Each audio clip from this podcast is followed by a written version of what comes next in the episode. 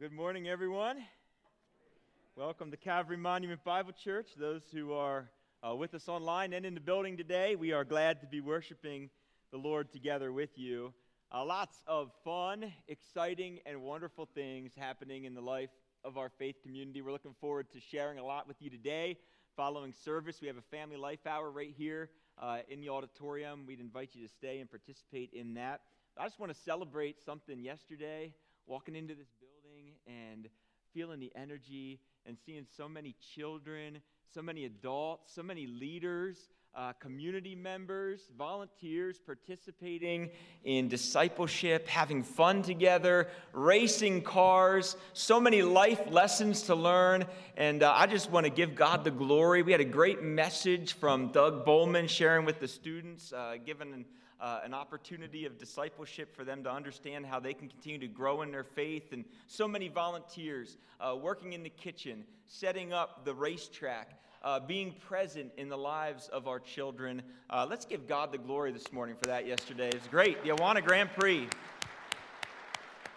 Wonderful, wonderful, wonderful. And I look forward to hearing uh, some good updates from that in a bit. Boy, I just got loud and then quiet again. That was fun.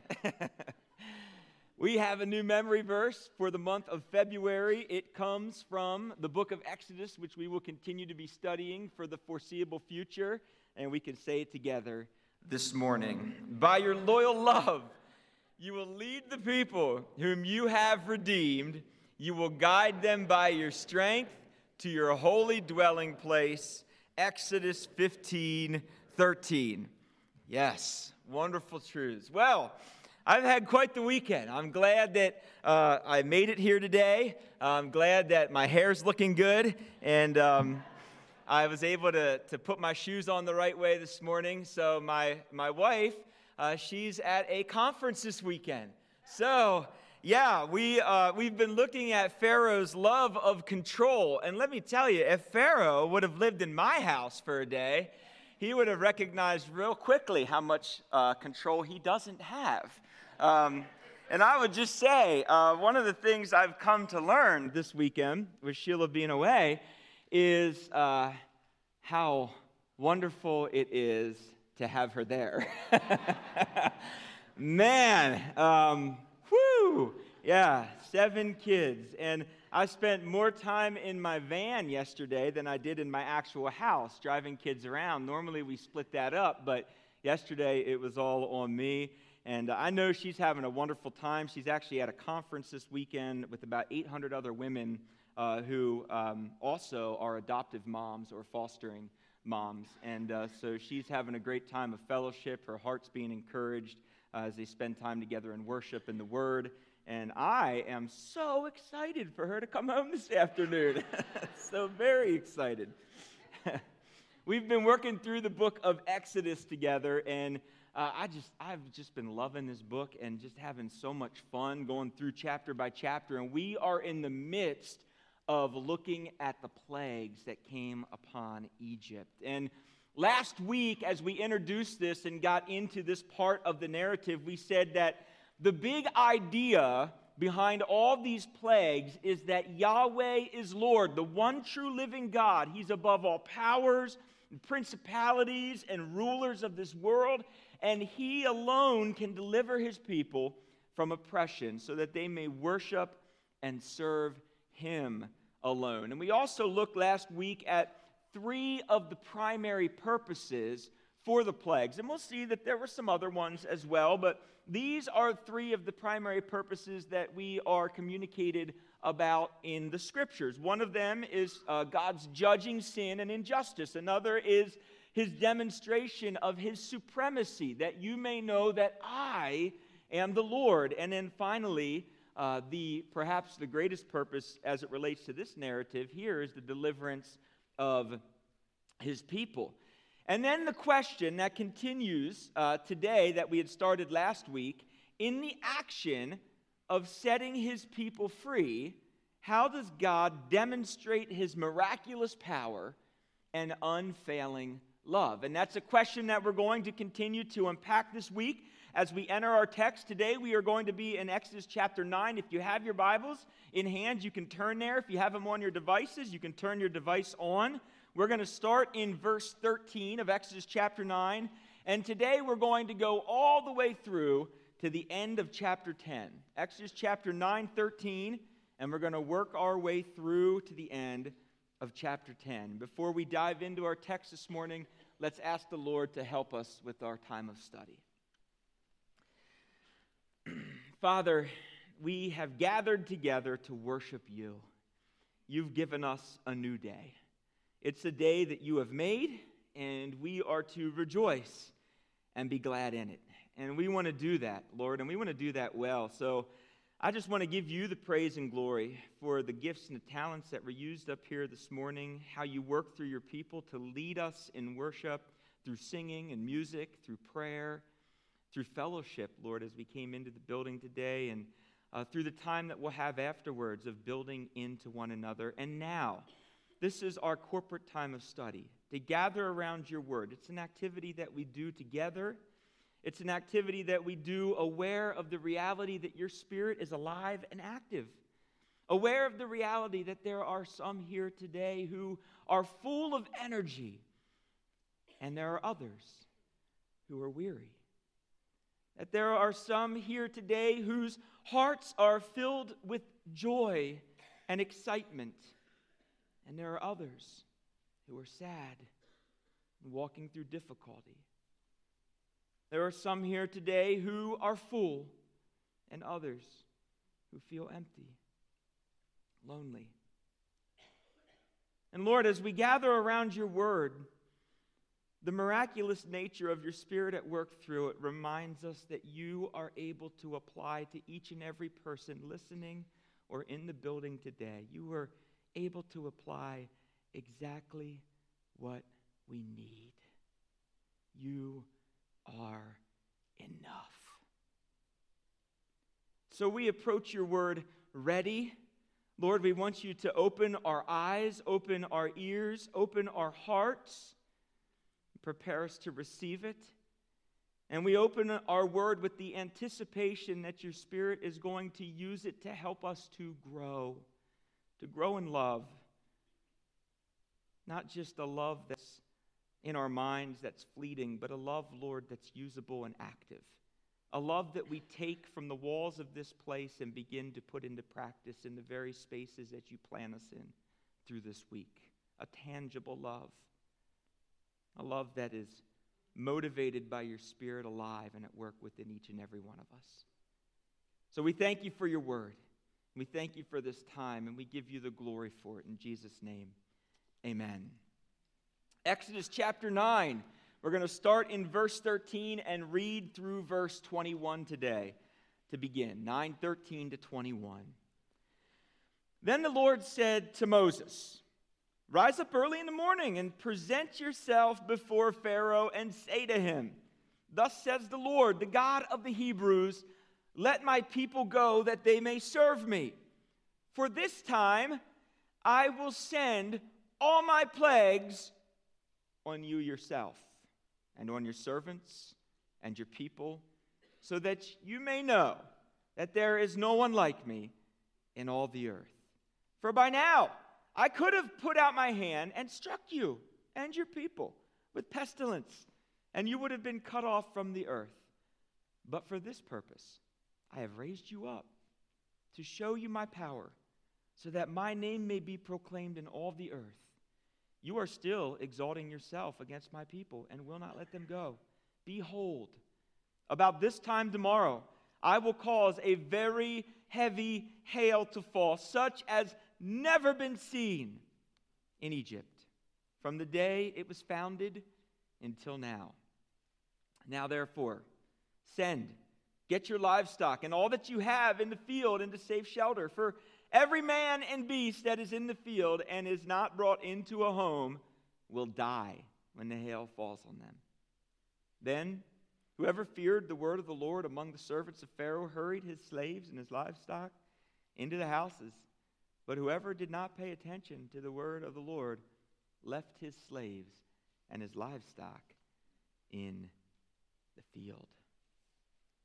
there is something different going on with this plague.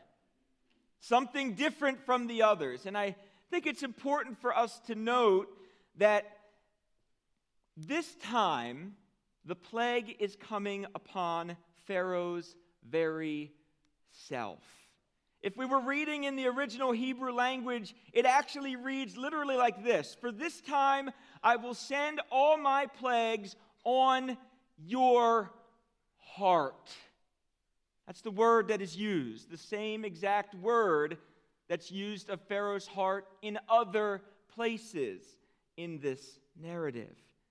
The heart of Pharaoh becomes a major focal point for the work of God in the deliverance of his people. On three occasions, we are, we are told that God will harden Pharaoh's heart. Then, on six different occasions in the narrative, we see God's direct action of hardening Pharaoh's heart. Seven other times, it is applied that God is the divine actor who has hardened Pharaoh's heart without expressly mentioning his name. And then there are three times we are told that it is Pharaoh who hardened his own heart. At least 19 instances throughout the Exodus narrative, we are told that Pharaoh had a hard heart. So we have God hardening Pharaoh's heart, we have Pharaoh hardening his own heart, and now we have the plagues that are coming upon Egypt directly affecting the heart of Pharaoh. And perhaps a question that we might ask, a fair question, is why has Pharaoh's hard heart been given so much attention, even serving as a focal point throughout this narrative? It's a good question. And in our response, we want to be careful to tether ourselves to the purposes that are clearly articulated in the scripture. In doing so, we refrain from reading into the text thoughts regarding what all this might mean for Pharaoh's future eternal destination. And we do well to remember that Pharaoh is not a name, Pharaoh is a title, like the title of king. And it represents different persons throughout the narrative of Exodus. There are multiple pharaohs present from the end of Genesis, Genesis, Genesis through the Exodus narrative, and many biblical scholars are still divided over the identity of the pharaoh who's represented in the Exodus account. The scriptures don't give us his name, only his title. And so, in keeping our response in line with what the scriptures present, we discover that the author is not intending to make a point about Pharaoh's possible or potential eternal destination. Starting in chapter 3, verses 18 and 20 through 20, it's imperative that we begin to unpack these questions with an understanding that before the hardening of Pharaoh's heart was ever mentioned, God's plan was already purposed. Take a look, Exodus chapter 3, 18 through 20. The elders will listen to you, and then you and the elders of Israel must go to the king of Egypt and tell him, The Lord, the God of the Hebrews, has met with us. So now let us go three days' journey into the wilderness, so we may sacrifice to the Lord our God. But look at verse 19 of chapter 3. But I know that the king of Egypt will not let you go, not even under force. With God's plan already purposed, we can then turn our attention to the reason that the scriptures give for the hardening of Pharaoh's heart. And the reason is found in chapter 4, verse 16, and it's on the screen. But for this purpose, I have raised you up to show you my power, so that my name may be proclaimed in all the earth. It is the same purpose that Paul will later directly quote from in his line of reasoning with the church in Rome. God is using Pharaoh as an example, and Paul is picking up on that example and now using it as an example that relates to Israel's own hardening. Romans chapter 9, verses 14 to 18. What then shall we say? Is there injustice with God? Absolutely not. For he says to Moses, I will have mercy on whom I have mercy, and I will have compassion on whom I have compassion. So then, it does not depend on human desire or exertion, but on God, who shows mercy. For the scriptures say to Pharaoh, For this very purpose I have raised you up, that I may demonstrate my power in you, and that my name may be proclaimed in all the earth. So then, God has mercy on whom he chooses to have mercy, and he hardens whom he chooses to harden. And here is an important consideration for us to remember. At one point in every one of our lives, we were all the ignoble vessel, walking in darkness with hard hearts, turned away from God, without hope in this world.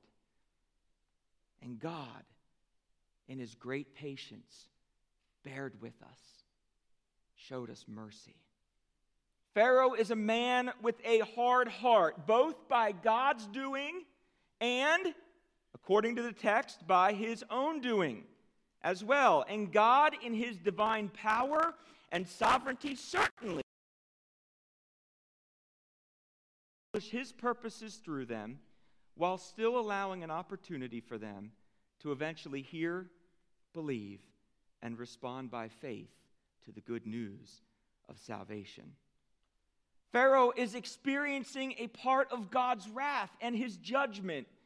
But in his wrath, God is remembering mercy in giving many opportunities for Pharaoh to repent and to follow God. In this portion of the narrative, then, there is judgment, there is wrath, there's mercy, there's compassion, and it's all mingling together as God is working through both noble and ignoble vessels to bring about his purposed deliverance for his people. The hardening of Pharaoh's heart is in the text to show the people of Israel, to show the church, to show us, all of the future readers, that there is nothing on earth that can stand in the way of God's plans. God is greater. No human evil, no hardened heart, no opposition, no sin, no resistance can overcome the plans of God. And as a church, we've have the glory of seeing this clearly in the life and the person and the work of Jesus. I love how one scholar summed up the purpose of Pharaoh's hardening and Israel's hardening. Remember, both are in view in Romans chapter 9 through 11. That's an important point to consider. Scholar said this all of these, quote, all of these are about the impossibility of humanity knowing, controlling, predicting, repaying, or any, in other, any other way influencing God. End quote. Through Pharaoh and through Israel, God is making a name for himself, his character, his reputation, his divine power and attributes are on glorious display.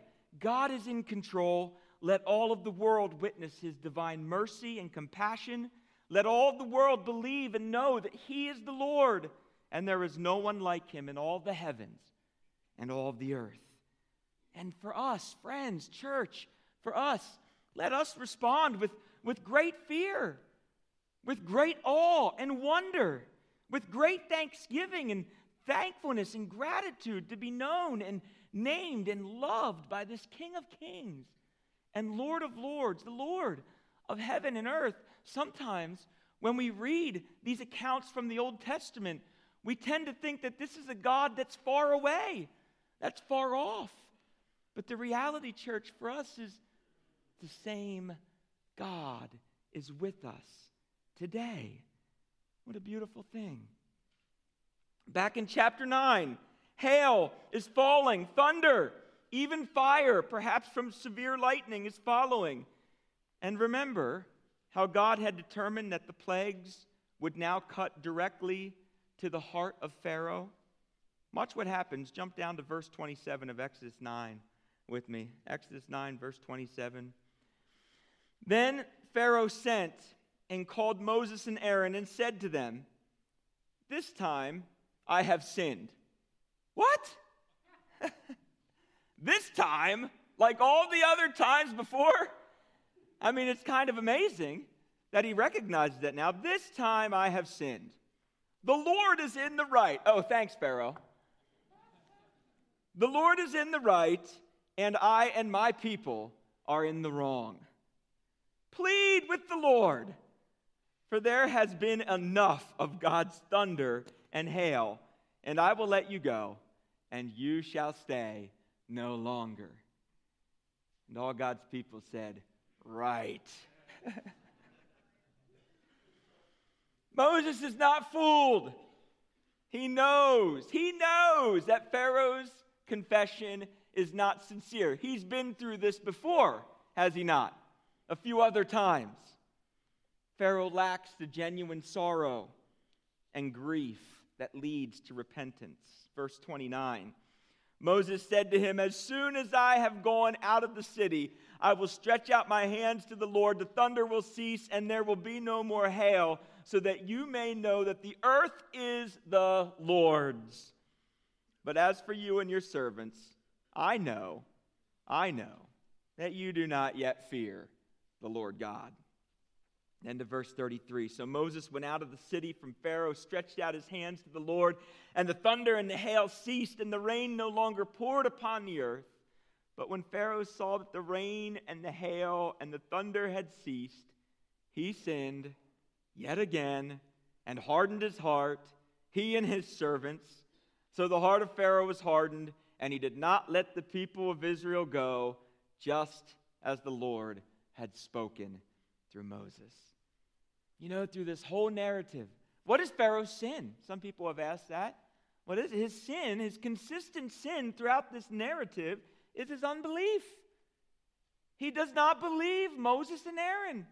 He does not believe in the power of God. He does not believe that God is greater than him or greater than the gods of his country. He's living in unbelief. And in his unbelief, he constantly lies to Moses and to Aaron, changing his mind, believing that next time around, perhaps he'll get the better of God. How many times in a row can this God really win? Well, Pharaoh, there's more coming. At the onset of chapter 10, we're introduced to yet another purpose for God's plague upon Pharaoh and the Egyptians. Look at chapter 10, the next chapter. Then the Lord said to Moses, Go in to Pharaoh, for I have hardened his heart. Isn't that interesting? End of chapter 9, Pharaoh's hardening his heart. Beginning of chapter 10, now God is doing it. I have hardened his heart and the heart of his servants, that I might show these signs of mine among them, and that you may tell in the hearing of your son and of your grandson how I have dealt harshly with the Egyptians, and what signs I have done among them, that you may know that I am the Lord. So Moses and Aaron went in to Pharaoh, and they said to him, Thus says the Lord, the God of Hebrews, How long? How long? How long will you refuse to humble yourself before me? Let my people go that they may serve me. For if you refuse to let my people go, behold, tomorrow I will bring locusts into your country. Again, word plays happening here in the text. Marvelous word plays. Sometimes in our English translations, we have to be extra observant to see these. And we remember at the beginning of our study in Exodus, we talked about all of the tones from Genesis that the author draws in to the Exodus narrative. He's using words here in the narrative of the locust, in the plague of the locust. He's using words that should take our minds back to the flood narrative of Genesis. He's being intentional. The locust like the waters of the flood, would cover the surface of the earth. Verse 5 Like the waters covered the dry ground, making it invisible, so too would the locust make people unable to see the ground. Like the floodwaters destroyed the trees and the vegetation of the earth, the locust would eat the remainder of what was left after the hail, destroying the rest of the Egyptian vegetation. Just as the waters would be like nothing had ever been seen, so too would the locusts come in numbers such that had never been seen. In verse 14 of chapter 10, the locusts come up from the ground. It's the same word, the same exact word that's used for the animals that come up into Noah's ark. And then we find the locusts would come, and the word that's used is that they would rest or settle upon the land. The Hebrew word for rest or settle, Noah. The locusts then are described to Pharaoh in his historical context as destructive as the floodwaters were to Noah in his. Pharaoh, at the beginning of Exodus, it's kind of ironic, he had found himself concerned with the swarm of Hebrews who were populating his land. But in the locusts, he finds himself consumed with an altogether different population that's swarming. Out of Pharaoh's control. He's unable, unable to keep them enslaved. And guess what? The locusts, instead of building up his empire, guess what they're doing? Consuming it, devouring it. Pharaoh's servants are scared. It's the first time that we read of their fear, the pressure that they begin to apply on their king. Look at verse 7 of chapter 10. Then Pharaoh's servant said to him, How long? Did you catch that earlier? They're saying this a lot. How long shall this man be a snare to us? They're talking about Moses and Aaron. Let the men go, that they may go serve their God. Do you not yet understand that Egypt is ruined? Wow. They're feeling it. Feeling it. Pharaoh's not willing to let go, and sometimes, friends, this is what control does to us. We hold so tight, we squeeze. If I could just control it. And the tighter we squeeze, what happens? slips further and further and further away. God's trying to get Pharaoh to surrender. Oh, in our own lives, to just live with that posture. Lord, come what may. This is hard. It's dark. I don't understand it. It doesn't feel good. But I'm surrendered to your will. I'm going to walk by faith. Help me. That's not Pharaoh's posture in any of this. Pharaoh's posture is to just keep trying harder to control. It's not working. It doesn't work. At some point, friends, we have to let go. And that is hard. But God is in control. It's God. Verse 8 Moses and Aaron are brought back to Pharaoh. And he said, Go, serve the Lord your God. But which ones are to go? Moses said, We will go with our young and our old we will go with our sons and our daughters. This is kind of like the Dr. Seuss part of the narrative. We will go with our flocks and our herds, for we must hold a feast to the Lord. But he said to them, The Lord will be with you if I ever let you and your little ones go. Look, you have some evil purpose in mind. No. Go, the men among you, and serve the Lord, for that is what you are asking. And they were driven out of the Pharaoh's presence. Again, Pharaoh. He wants to control the narrative, he wants to control who can go. So Moses stretches out his hand, and the locusts come, and they come in force. They are destructive.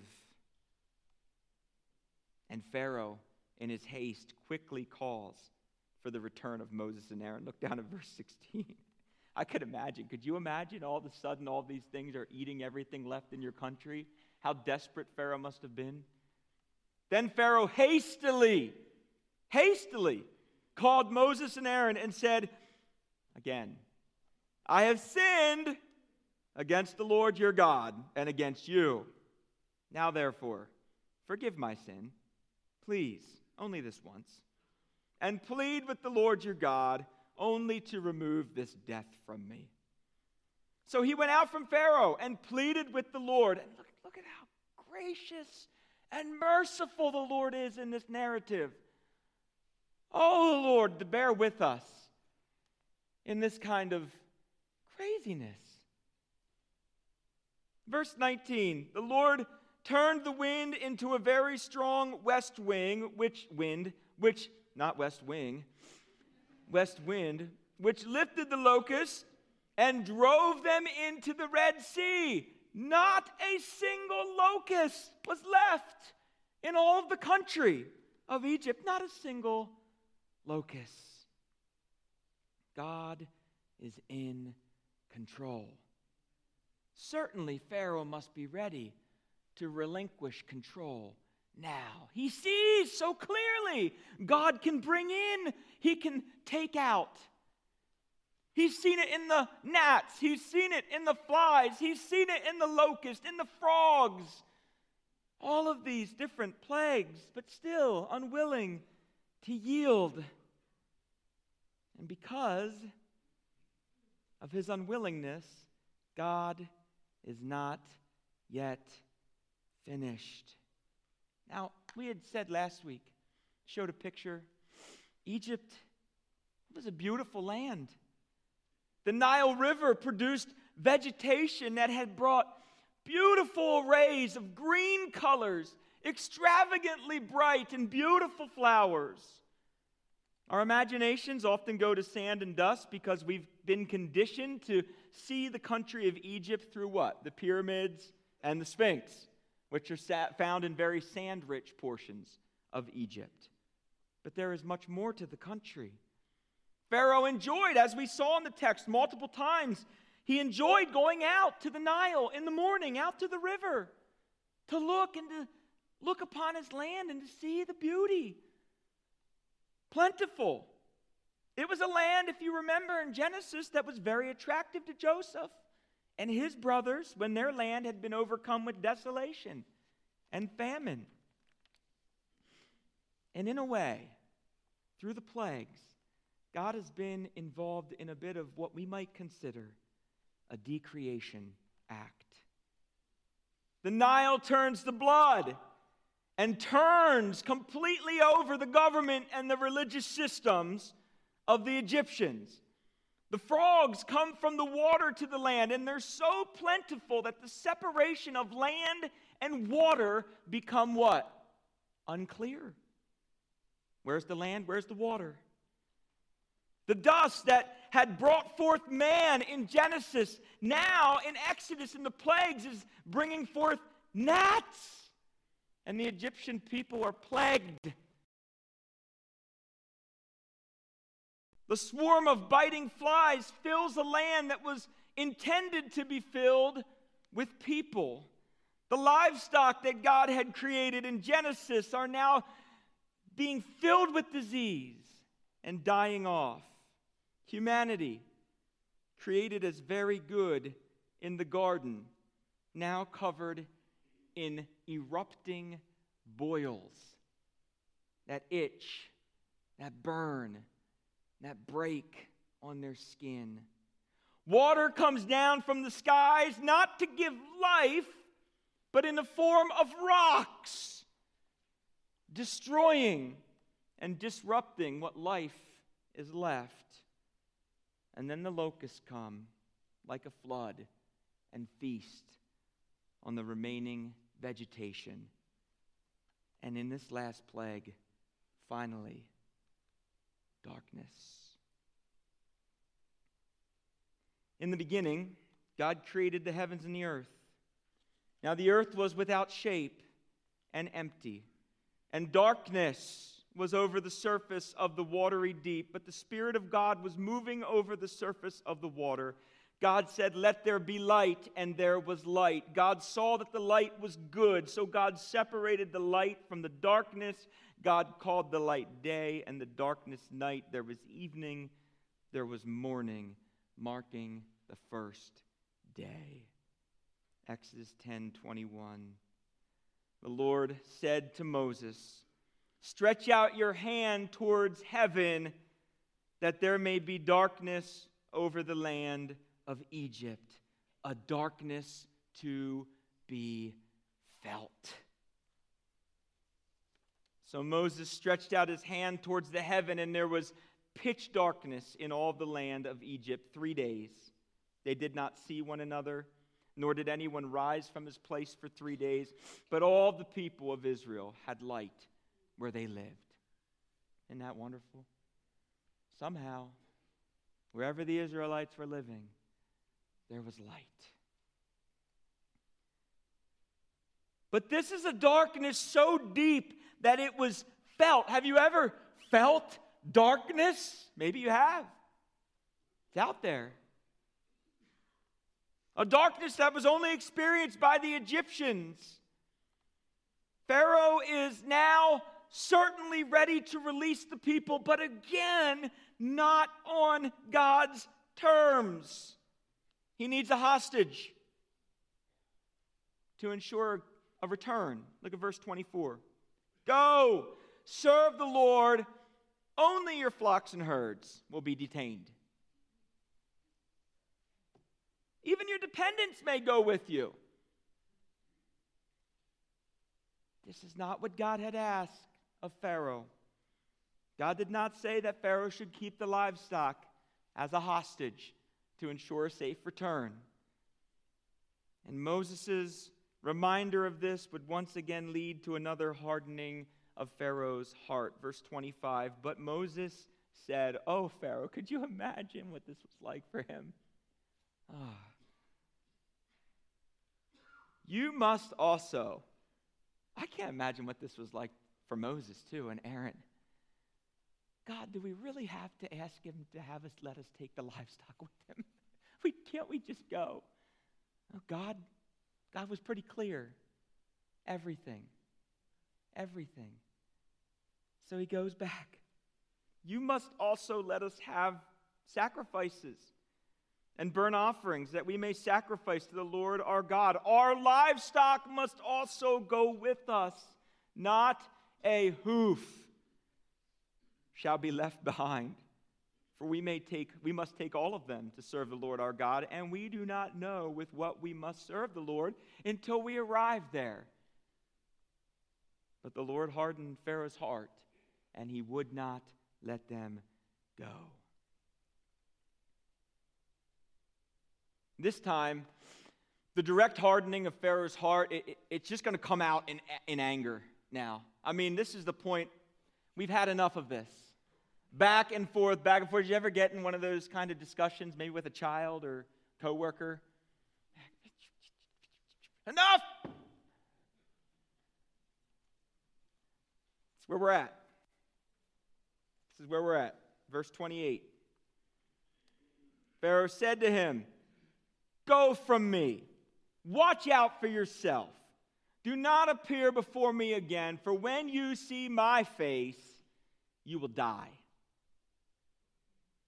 Moses said, Moses, he's probably like, whoo, as you wish. I will not see your face again. Face. Face. How important is a face? When it comes to connecting, when it comes to relationships, how important is it to see a person's face? It's an interesting word that completes this section that has largely drawn our imaginations back into the original creation account.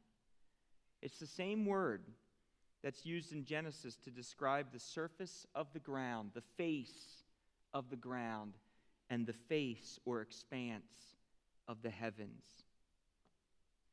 It's also used as a figure of speech in Genesis to describe the face of the earth.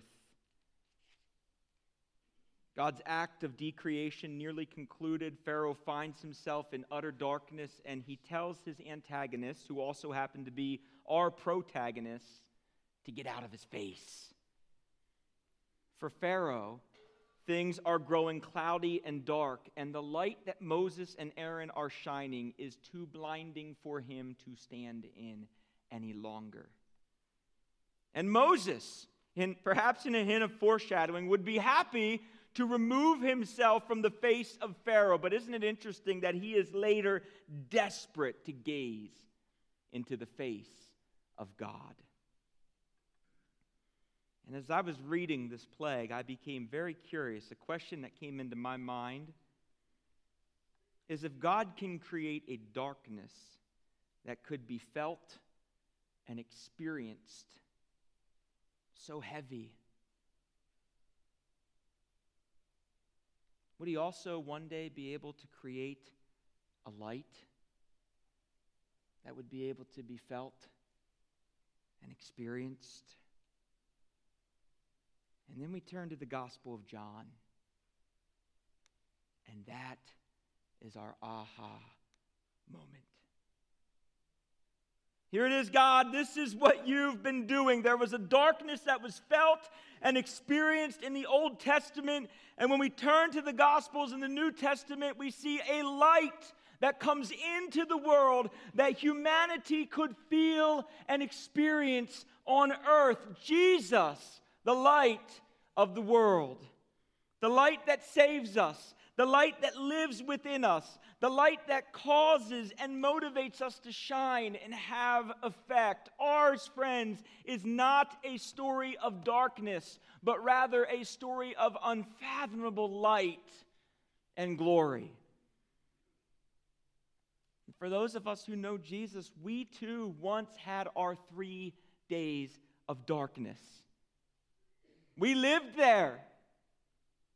But by God's great love and mercy, we've been rescued from the darkness by the great love of Jesus, who laid down his life for us that we might know and feel and experience the abundant life and light that he offers.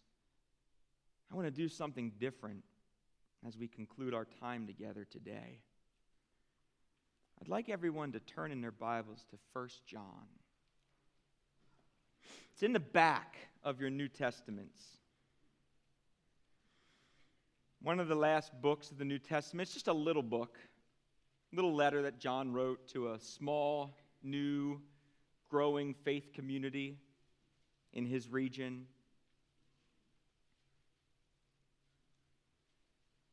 And here we just finished reading in Exodus about this last plague that came upon the people, about this darkness that was felt so heavy that the people could feel it.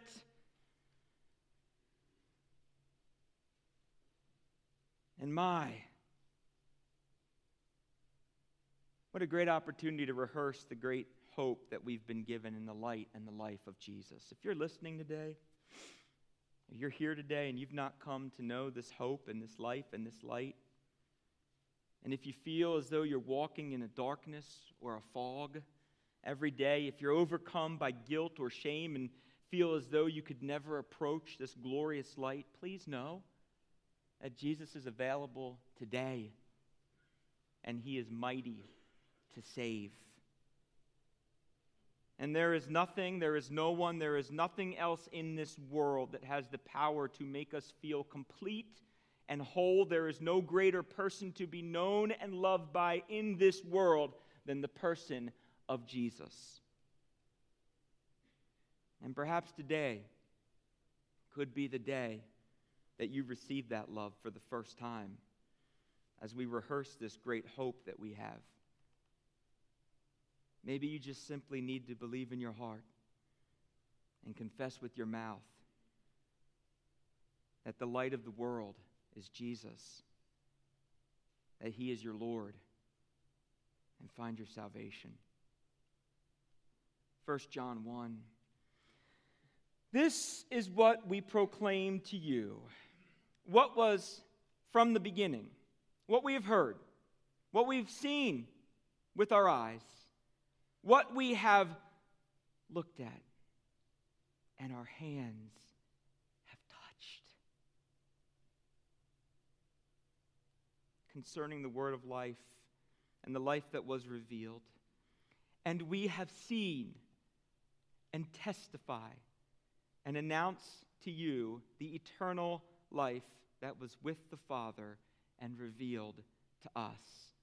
What we have seen and heard, we announce to you too, so that you may have fellowship with us. And indeed, our fellowship is with the Father and with his Son, Jesus Christ. Thus, we are writing these things so that our joy may be complete. Now, this is the gospel message that we've heard from him and announced to you God is light, and in him there is no darkness at all. If we say we have fellowship with him, yet we keep on walking in the darkness, we are lying and not practicing truth.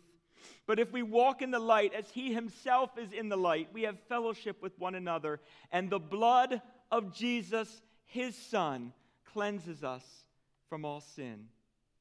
If we say we do not bear the guilt of sin, we're deceiving ourselves and the truth is not in us. But if we confess our sins, He is faithful and righteous, forgiving us our sins, cleansing us from all unrighteousness.